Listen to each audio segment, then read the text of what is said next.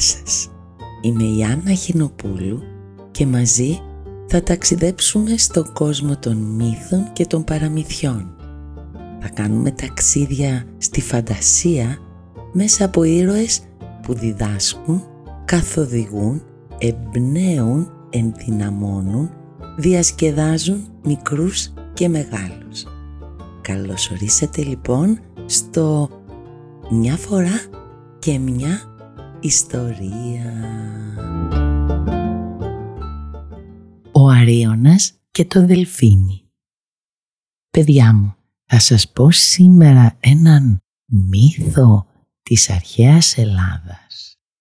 Για τον Αρίωνα, ο οποίος ήτανε, από ό,τι λέγανε, από ένα νησάκι δικό μας, τη Λέσβο. Και μάλιστα από μια πόλη, τη Μύθυμνα, που σήμερα λέγεται Μόλιβος, ένα πολύ όμορφο μέρος, αλλά νομίζω ότι δεν θέλω να σας πω κάτι άλλο, παρά μόνο ότι ο Αρίωνας έπαιζε φοβερή λύρα. Αυτό το μουσικό όργανο που είχε και ο Θεός Απόλλωνας από τους 12 θεούς του Ολύμπου.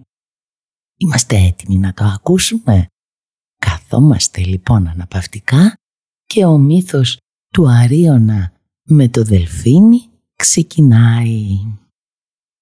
Κάποτε ο Αρίωνας που ήταν γιος του Κυκλέα από τη μύθυμνα της Λέσβου ήτανε ο διασημότερος λιράρης όπως είπαμε παιδιά που έπαιζε λύρα της εποχής του. Χάρη στο ταλέντο του εκτός από μεγάλη φήμη κατάφερε παιδιά τότε να αποκτήσει και πολλά πλούτη. Κάποτε λοιπόν, καθώς επέστρεφε από ένα ταξίδι που είχε κάνει στη Σικελία, που είχε θριαμβεύσει για ακόμα μία φορά παίζοντας με τη λύρα του, καθόταν αμέριμνο στο πλοίο απολαμβάνοντας το ταξίδι, ξαφνικά βρέθηκε περικυκλωμένος από το πλήρωμα του καραβιού. Όλοι οι ναύτες και όλοι όσοι ήταν πάνω στο πλοίο πήγαν γύρω του.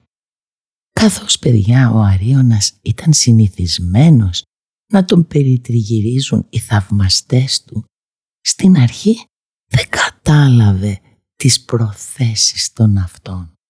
Νόμισε μάλιστα πως τον πλησίασαν για να του εκφράσουν το θαυμασμό τους για το ταλέντο και τη δεξιοτεχνία του. Αλλά παιδιά μου, πόσο έξω είχε πέσει όμως. Εκείνοι που γνώριζαν πως κουβαλούσε μαζί του μια ολόκληρη περιουσία είχαν μαζευτεί γύρω του αποφασισμένοι παιδιά να τον ληστέψουν και μετά να τον ρίξουν στη θάλασσα στο μέσο του πελάγους. Ο Αρίωνας μόλις συνειδητοποίησε πως απειλούνταν προσπάθησε να σώσει τη ζωή του. «Ε, ε «Χάρισμά σας τα πλούτη μου, αρκεί, αρκεί να με αφήσετε να ζήσω», του συγκέτεψε παιδιά. «Για ανόητους μας περνάς. Αν σε αφήσουμε να ζήσεις και μας μαρτυρήσεις, μας περιμένεις σκληρή τιμωρία. Δεν μπορούμε να το διακινδυνεύσουμε. Του απάντησε παιδιά αγριεμένα ο αρχηγός τους. Αφού, αφού δεν γίνεται αλλιώς, σας παρακαλώ να με αφήσετε να παίξω για τελευταία φορά τη λύρα μου. Ύστερα θα πέσω μόνος μου στη θάλασσα να πνιγώ για να σας απαλλάξω από την παρουσία μου και να μην λερώσετε και τα χέρια σας με, με το αίμα μου. Αυτή είναι, αυτή είναι, αυτή είναι η τελευταία μου επιθυμία. Ελπίζω ότι δεν θα μου την αρνηθείτε. Τους παρακάλεσε παιδιά μου όταν κατάλαβε πως το τέλος του ήταν βέβαιο. Οι ναύτες συνεννοήθηκαν στα γρήγορα μεταξύ τους και σίγουροι πως δεν είχαν τίποτα να χάσουν, αποφάσισαν να σεβαστούν την τελευταία του επιθυμία. γνωρίζοντας μάλιστα τη φήμη του, άρπαξαν και την ευκαιρία και στρογγυλοκάθισαν γύρω του για να απολαύσουν και εκείνοι τον ήχο της λύρας του και το μελωδικό του τραγούδι σίγουροι πως θα ήταν και το τελευταίο. Καθώς έπαιζε ο Αρίωνας, όλοι τους είχαν μαγευτεί από τη μουσική του.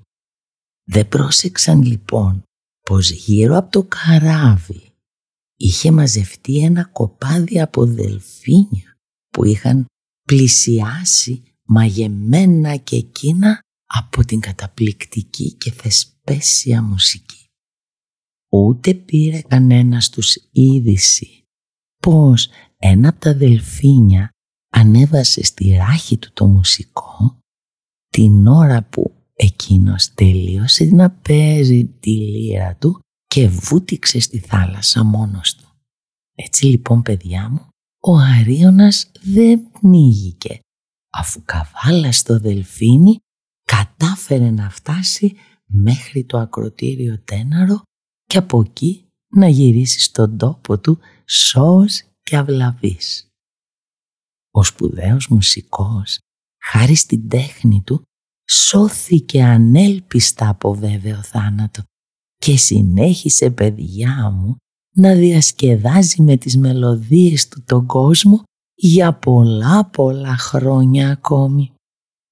Όσο για τους ναύτες βρήκαν σκληρή τιμωρία παιδιά αφού όταν γύρισαν στην πατρίδα τους στην Κόρινθο μαζί με τη θαυμαστή σωτηρία του μουσικού είχε πια μαθευτεί και η δική τους απόπειρα που ευτυχώς για όλους τους υπόλοιπους δεν ήταν επιτυχημένη.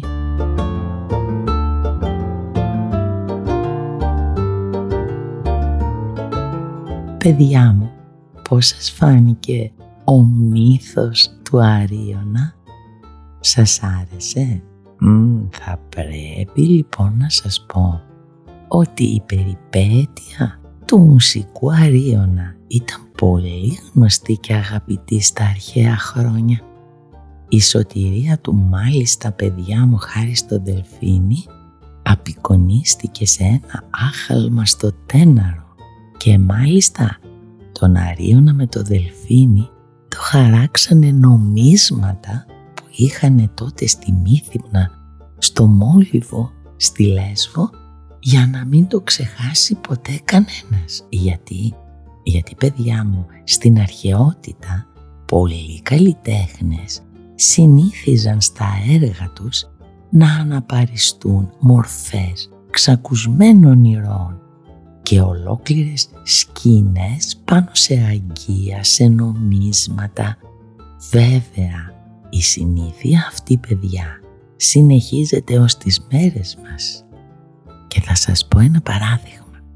Αν αναζητήσετε ένα ελληνικό νόμισμα των 2 ευρώ, αν το προσέξετε καλά, θα δείτε πάνω του μια κοπέλα πάνω σε ένα τάβρο. Είναι η Ευρώπη και είναι ο μύθος της αρπαγής της από τον Δία. Αλλά αυτόν τον μύθο παιδιά μου θα τον πούμε μια άλλη φορά.